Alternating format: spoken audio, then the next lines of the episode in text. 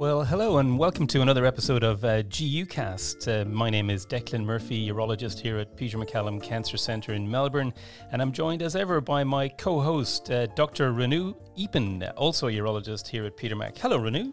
Hello, Declan. Great to be here for episode two, and uh, very excited for our guest today. Episode two, yes, we have an exciting international guest, and we also have an exciting uh, local guest. I'm delighted to say, um, Dr. Daniel Moon, another one of our urology colleagues here at Peter Mac, is joining us uh, as a guest. Uh, hello, Dan. Thanks, Dick. Thanks for including me. Are you an enthusiastic podcast listener by any chance? A long time listener, first time caller. Very good, excellent. so today um, we're starting. I hope it's quite a short series of podcasts focusing on the management of uh, GU cancers uh, in the face of this uh, unprecedented COVID crisis, which is uh, gripping the entire world. Uh, really, um, as we speak, it's the second of April, 2020, and the numbers of infected cases here in Australia are rising but nowhere near the numbers uh, that we're seeing in other countries, um, particularly the disastrous situations, uh, honestly, that we see uh, in Italy and Spain uh, coming out on, on, the media all the time. Um, but we're in full preparation mode here in Australia with the with the drastic um, social distancing measures that we've all got used to, and, and also significant reductions in, in clinical activity in anticipation of, of numbers rising uh, over the next, I think, six weeks or so. They're predicting here in Australia. So I think it, it's fair to say we're all um, a bit nervous. Now, one of the big concerns, of course, for clinicians um, and patients, uh, especially those of us working full time in, in cancer, uh, is the impact of all this disruption to clinical services on cancer management. Uh, and today, GUcast is focusing on the management of early uh, prostate cancer, and we're going to go through other uh, GU cancers uh, in the coming few episodes as well to try and help us here in Australia uh, understand how we should be preparing and preparing our patients uh, and to get some perspectives from, from those of uh, those of our colleagues overseas who've already been in this COVID thing. Hopefully, some of them coming through the the end of this COVID uh, thing to see how they have coped uh, with their um, cancer patients. So uh, I'm really delighted to welcome um, our good friend, uh, Professor Alberto Briganti uh, from San Raffaele University Hospital in Milan uh, to discuss all of this uh, with us here today. hello, Alberto. Can you hear us? Yes, hello, Declan. Very well. Thank you very much for inviting me. And connection seems to be very good indeed. Indeed. Well, it's nice to join you uh, by by Zoom. We're using. Gosh, we're all getting so very used to these technologies that uh, allow us to to stay in touch, uh, and it's very nice to see you there. And and first of all, before we uh, pick your brains uh, uh, on how you're managing with your prostate cancer patients in Milan, and we we of course know Milan is at the center of all this. can we ask you first of all how you are yourself, Alberto? What what's it been like in Milan? And and I hope you and your family are all safe. Uh, yes, thank you, Declan. Yes, uh, we are we are safe at the moment. We are fine, and uh, the situation in Milan, as you said, is quite uh, heavy, and uh, we still have uh, a, a, significant amount of people dying every day for COVID-related diseases. Even though it seems that we have reached the peak, and so the number of affected people is, is not like exponentially growing, unluckily so it seems that there are some positive signs of at least stabilization of the number of people who get infected and who require admission to emergency departments. Well, it's nice to hear those optimistic uh, um, uh, reports, and indeed, that's what we see here. Of course, we're seeing the coverage from Italy uh, all the time, and we're all trying to understand these peaks and these numbers and what it might mean for us uh, here in Australia. So our, our thoughts are very much with you and many of our other uh, Italian friends uh, in this uh, time. Um, so Renu, um, you're going to uh, pick Alberto's brains and uh, ask him a few questions about how, how he and his group in San Raffaele, this very famous gigantic prostate cancer yeah. hospital in Milan, have been coping with it. over to you. Hi, Alberto. Um, like Declan said, in Australia, we've been sort of watching and listening with a lot of shock and sadness uh, at the situation that's been going on in Italy. Um, and I think we have a lot to learn from how you've managed your prostate cancer cases. Um, here in Australia, our local guidelines have, have, essentially told us no further elective surgery, and we're really restricted to the most urgent uh, cancers, um, especially when it comes to high risk prostate cancer. So, just to start off, are, are you still seeing patients with raised PSA? Are you still doing MRIs, prostate biopsies? Tell us a little bit about your experience in that in that sort of arena. Yeah. Uh, so first of all, of all, thank you again, and I would just like to premise that um, you know, we actually uh, shut down completely any form of uh, of management of benign disease. Yeah. So w- what we are now doing is just focusing on cancer and urgent cases. Yeah. Uh, so uh, pretty much what happened over the last weeks is that um, uh, the, our hospital, based on government indications, decided to actually close all um, possible consultations for patients related to benign disease, as I said, but honestly, also for cancer cases, cancer cases recently. Uh, that means that uh, uh, the offices are closed, but we cannot deny our patients to have consultations. So, in case of urgent cases, we're still allowed to see these patients and to manage these patients, knowing that it's possible that, as happened recently, we are not going to operate on these patients, but we might operate these patients elsewhere. And I explain you better. Uh, since our operating theaters has been shut down almost completely, we do only have one OR per week.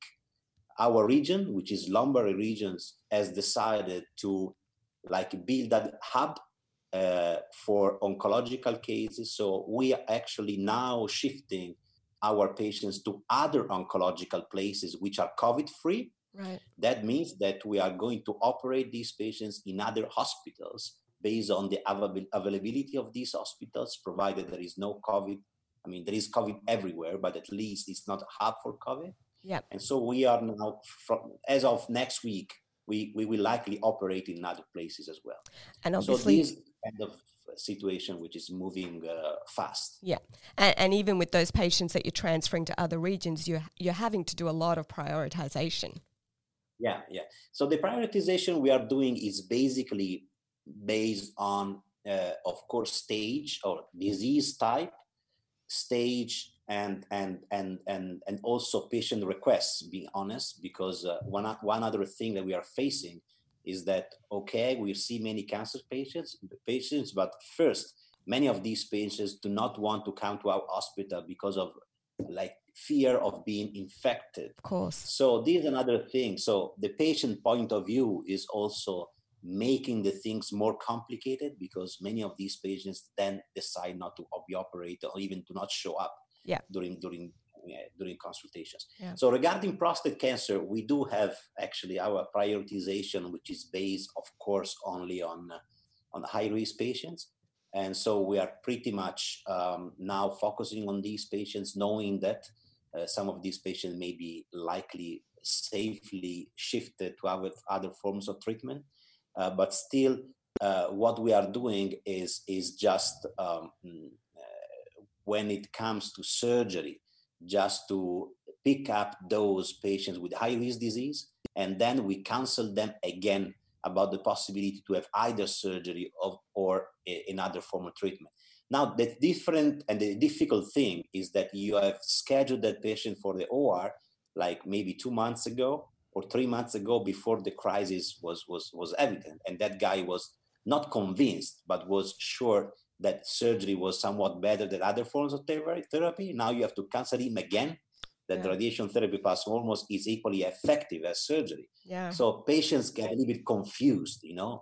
And and so in this whole COVID story, what we should remember is really the patient point. Yeah. Because many patients are really reluctant in seeing in going to the hospitals now and in to our hospital as well, since it's known in the country that our hospital is a hub for COVID and we do now have uh, 400 patients with COVID uh, disease. wow. Al- Al- Alberto, Daniel, Daniel Moon here again. Thank you so much again for your time. And as Renu has already passed on, wishing you and your family and all your other loved ones all the best over there. It sounds horrific. Um, and we're all watching and trying to learn the lessons from what we're seeing. Um, two questions along the lines of what you were talking about. Are there those patients who you offer um, androgen deprivation therapy to um, essentially hopefully put their cancer in, um, on pause so that they can then be done safely in a few months' time. And secondly, although you say we can offer them other treatments, is not seven week course, say, of radiation therapy going back and forward every day, encouraging more patient movement than a single trip to a hospital and having your tumour removed through surgery? Yeah, excellent points. So, uh, with regard to the first question, we don't we don't we don't give ADT prior to surgery, not even in the situation of of, of a longer waiting list.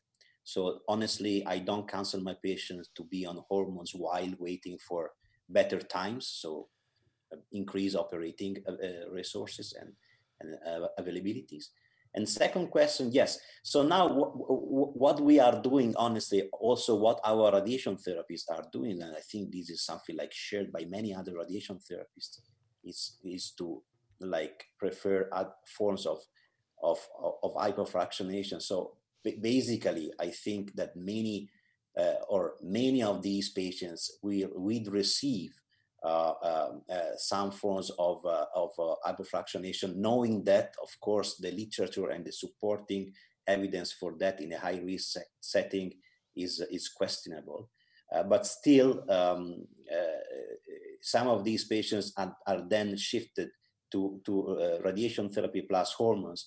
But again, honestly, I will say that eh, when we did consultation for these patients, and I tell you in a minute how it worked at our place, eh, many of these patients anyway decided to stay on the decision to be operated.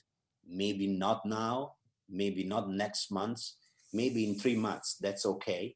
And for them it was considered feasible and acceptable without any fear of having like disease going on regardless of use of hormones so if i tell you the truth the number of patients that decide to be shifted to radiation therapy were very few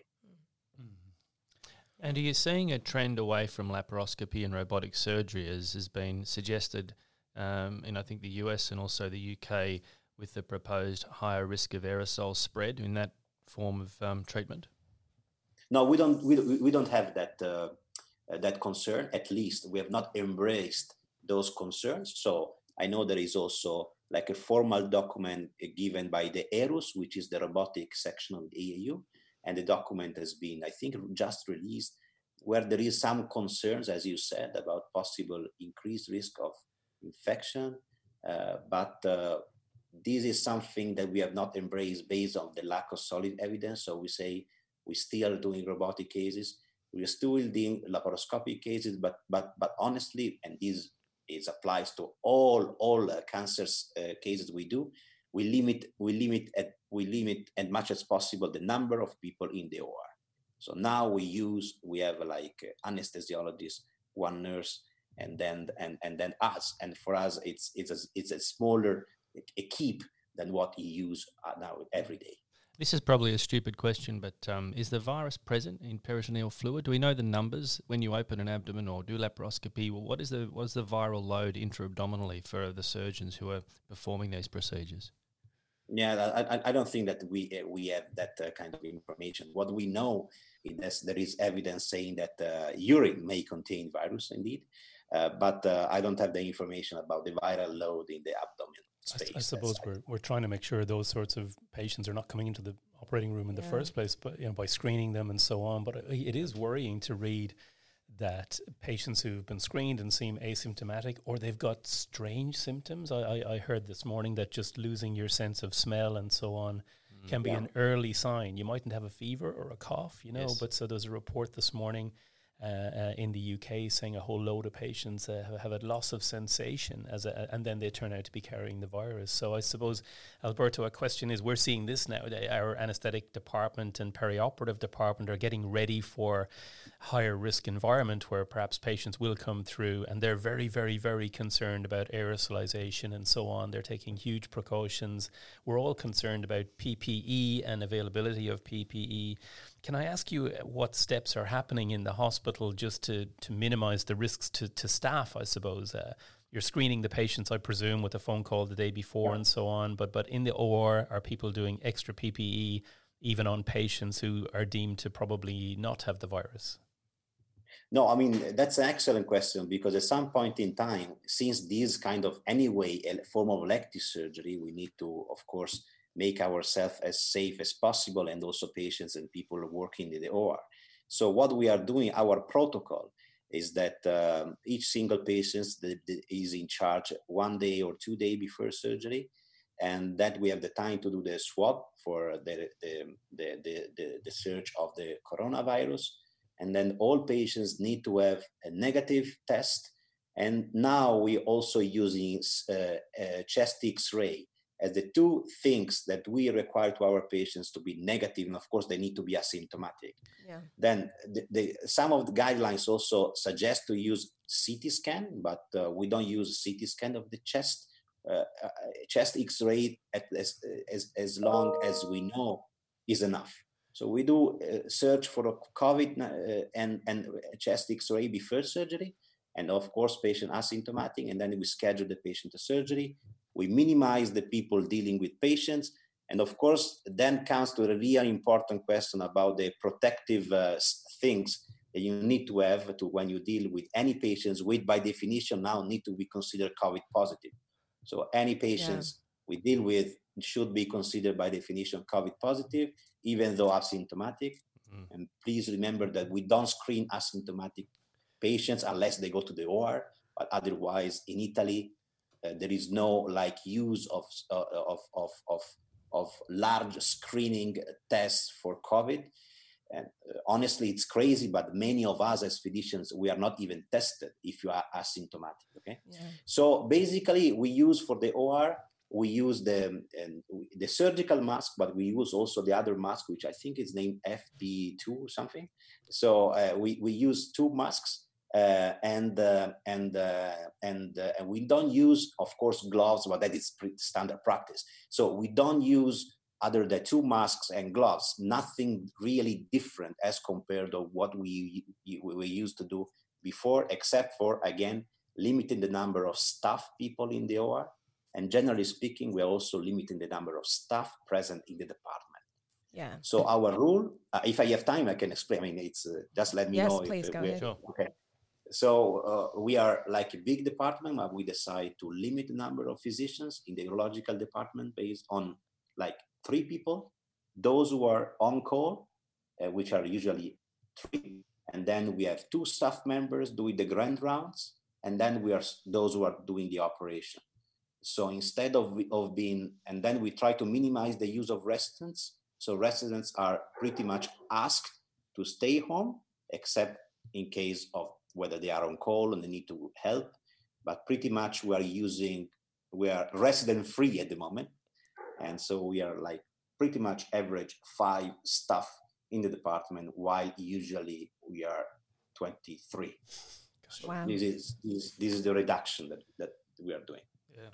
Interesting. I like the uh, the interesting thought about chest X-rays immediately preoperatively. Um, Declan, I don't know whether we've brought this in yet to Peter Mac, but um, correct me if I'm wrong, Alberto. But I'm hearing cases where people present, say, for something unrelated like a shoulder injury, and an asymptomatic person can then, on an X-ray, be seen to have opacities within the lung, and they've clearly got a well-established respiratory infection um, even visible radiologically with no symptoms. That's right, and even a, a, the the swab has a, a, rate of false negatives, so they, they do say a chest X-ray is a lot more yeah, or a CT. And we're reading that patients who present with abdominal pain, even sort of urological sounding abdominal pain, stone disease, on their on their CT of the abdomen, CT KUB, uh, you're seeing the, the COVID in the in the base of the lungs, and um, wow. so I think that that's alarming, isn't it? The idea that yeah. despite all the measures uh, of screening and taking temperatures and asking questions that, uh, that there will be COVID knocking around the place, and therefore, uh, if that patient is going to the OR or even onto the ward and being looked after,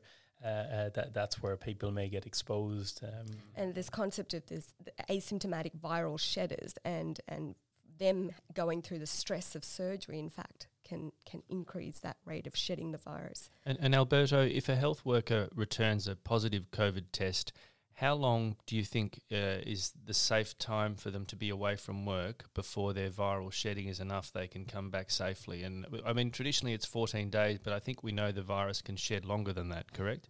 Absolutely. That, that's an excellent question because we did indeed had uh, colleagues in the department who got infected. And again, they got uh, infected and were turned out to be positive based on symptoms. And but and our protocol is the following: if there is any symptoms of COVID infection, they get a swab done, and if it's positive, like we had some of the colleagues, they stay home for 14 days, and then they come again to the hospital with another uh, check swab to control and to check whether it's negative now. But I tell you that uh, among like we say five of them or six of them infected, three of them were still positive after two weeks.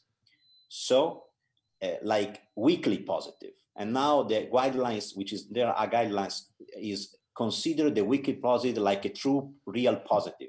So we check them again after a week. That's a compromise. Yeah. This is so na- nasopharyngeal swabs. Yeah, yeah. yeah. That's so it's two weeks at home, and then another swab, and then if still positive, another week, another swab, and then it's negative. The day after, they can they can get come back home, to work. So useful information. We've just had our yeah. first staff positive yesterday, yeah, and so right. in the cancer center at Peter MacCallum Cancer Center, we're a, um, hopefully a designated COVID clean site. Um, Alberto um, we don't have an emergency department and we're trying to uh, be COVID free, but we are physically adjoined to a very large general hospital, the Royal Melbourne Hospital, which is certainly anticipated to be a busy COVID site in the coming uh, weeks. Uh, and so we are, as a cancer centre, trying to maintain levels of activity. Um, we are prioritizing within all the cancer uh, streams which cases we should and shouldn't be doing. But within the urological community, there's a lot of discussion, and some some have the view we should stop everything already now. Um, but that's sometimes coming from the perspective of hospitals that will be COVID positive and emergency departments and so on. Um, uh, but we are within our group trying to strat- uh, prioritize what we do. Uh, you know, we don't want to end up in, I don't know, it could be six months or something with you know hundreds of, of patients uh, to operate on. And I'm en- I'm encouraged by a few of the things you said. I'm encouraged by the idea we shouldn't just go straight to ADT. I, I think this is right. Um, you and others have published that uh, delay to prostatectomy, from diagnosis to prostatectomy, even for high risk disease, is not a problem. Uh, you know, provided you do it usually within about 12 months or so, um, uh, yeah. uh, even for high risk disease. And Alberto published this, so beyond 12 months can be a problem. Okay.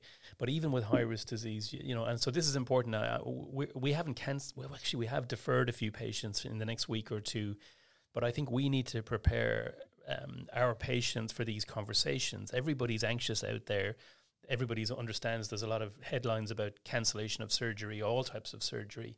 But I think uh, we need to communicate carefully to our patients so we can offer them some reassurances. And, and as we sit here today talking about localized prostate cancer, but significant prostate cancer, because they're the only ones we operate on, uh, we, we do have to, to offer some reassuring messages that it's okay to wait. Uh, is that reasonable? Absolutely, I completely agree with you because patient reassurance is absolutely key, a key uh, way to manage these patients because they're so scared uh, that they just want to have like uh, a conversation with the doctors and sure about the fact that uh, it's possible to wait without significant like risks. Yeah. It's difficult, isn't it? Because when you're counselling these patients, you, you sort of can't give them a time frame. You can't say, oh, we'll do your surgery in three months or four months. It's sort of an indefinite postponing. So with these patients, um, what is, is there any kind of follow up that you do, Alberto? Do you do you follow up their PSA while they're waiting? Do you um, is there anything you do uh, to yeah. sort of tell you whether the cancer is progressing?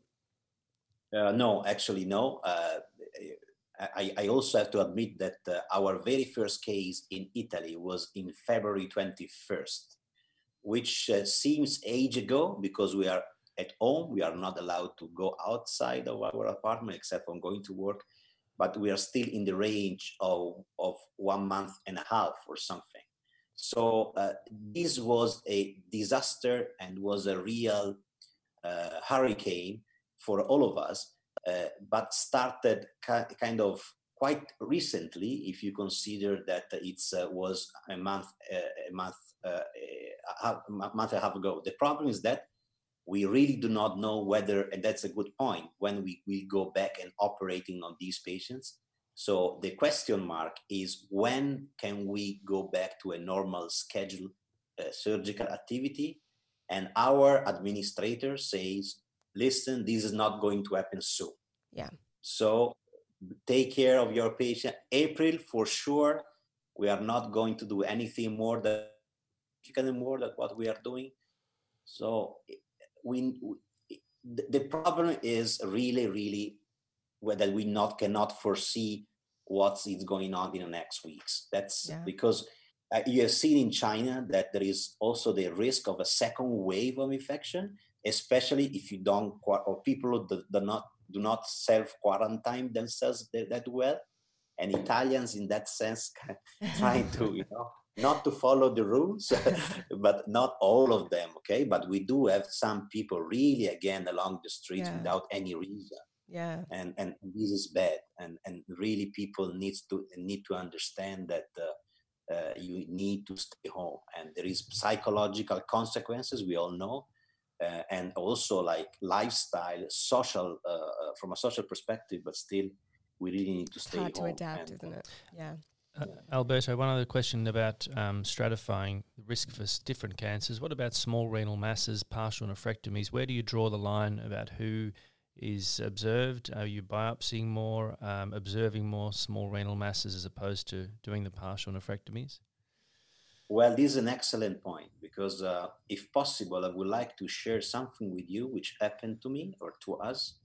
And uh, we had to take care of uh, a young lady that received a, bi- a percutaneous renal mass biopsy for something which could be delayed to any time without any significant risk. That was done. She was on anticoagulative therapy. She was a young lady. And they say that she was because eventually she died. She died of hemorrhage oh. after a percutaneous renal biopsy, two attempts of embolization, two surgical interventions, but there was nothing to do. Multi-organ failure, and this is a horrible story. Gosh, that's, that's terrible. Tragedy, isn't it? This horrible story should tell us that uh, of course, in our prioritization list, which is, by the way, I haven't mentioned this before, but it's reviewed by like a committee, which is above us, which is looking at the prioritization of all surgical specialties. We don't include small renal masses in this list. We include local advanced kidney cancer cases, uh, um, uh, muscle invasive bladder cancer, and high risk disease when it, uh, it comes to prostate cancer. So we are not dealing now with small renal masses. We are not doing biopsies. If possible, we can avoid it as much as possible. We want to decrease the risk of having people requiring for eventual ICU while there is no bed available. Of course, this yeah. is the main point.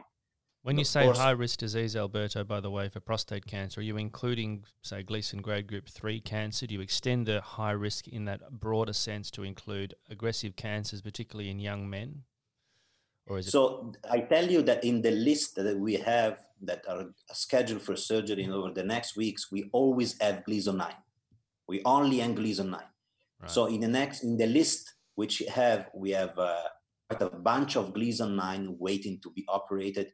But I would be tempted to say just focus on on Gleason 8 to 10. That would be my uh, my my definition of people requiring prioritization. Of course, there are locally advanced but many of these patients are locally advanced anyway.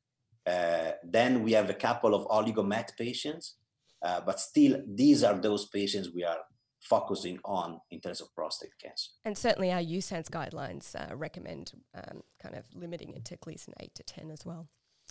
Terrific. Well, we really Alberto, forever, um, we, we, could talk forever, but yes. we it's it's late evening in Milan. Um, it's been very uh, good of you to uh, give us your time and your um, expertise. Gosh, there's really quite a bit to think about as we face into this period, and um, hopefully we won't see the same uh, terrible, uh, disastrous situation with so many infections and so many deaths. We are learning from your terrible experience and we're very grateful to you for sharing your prostate cancer wisdom, and uh, and I hope yourself and your family remain well. Um, we should say, of course, uh, Alberto was supposed to be here um, right. uh, just a couple of weeks ago. He was yes. he was uh, he, we were so looking forward to him coming to speak at the uh, USANZ annual meeting. Uh, himself and um, and his uh, his uh, eminent uh, Milanese colleague, Professor Montorsi, were due to come down here. So uh, that invitation, I'm sure, will be wide open, Alberto, and we look forward to welcoming you back in the future. Thank you, and just let just let let me thank you all of you guys to allow me to give our um, experience with regards to COVID management for urological patients. And of course, I need to uh, finish uh, this uh, this uh, nice chat by thanking all the people that are dealing with these patients because seriously, there is there is no night, there is no day, there is nothing that uh, that that and, and, and, people are seeing. I, I'm seeing people sleeping in the corridors of the departments just to help these people, and I, I think this a wonderful a wonderful way of of of demonstration of, of how much we can do for for these uh, poor patients and these poor patients could be ourselves so so yeah. so this is very important to thank all these people yeah, thank, thank you, Alberto. Thank Take you care. From us too. Take care. Wow, Alberto Briganti joining us uh, from Milan. Uh, I'm sort of speechless after that. Yeah, oh, it was amazing, wasn't it? Sobering, very sobering, unbelievable. Perspective. Wow. But it does help because we're about to face into this and we're looking at all sorts of guidelines for everywhere. And I think his reassuring messages about not rushing into ADT, telling patients it's okay to wait and so on is all uh, very Level of screening that they do yeah, for pre-op patients. Yeah. Hopefully we never come to that situation, but it's nice to... So, so many lessons to learn, I think. Yeah. Fantastic. Okay, well, uh, that's it for uh, this episode of GU Cast, uh, focusing on early prostate cancer. We will be back again very soon uh, within a few days, hopefully, to do bring you another episode, and we'll probably focus on kidney cancers or more advanced cancers uh, in our next episode. From all of us here at GUcast, myself, Renu, and Dan. See you next uh, time. See you next time.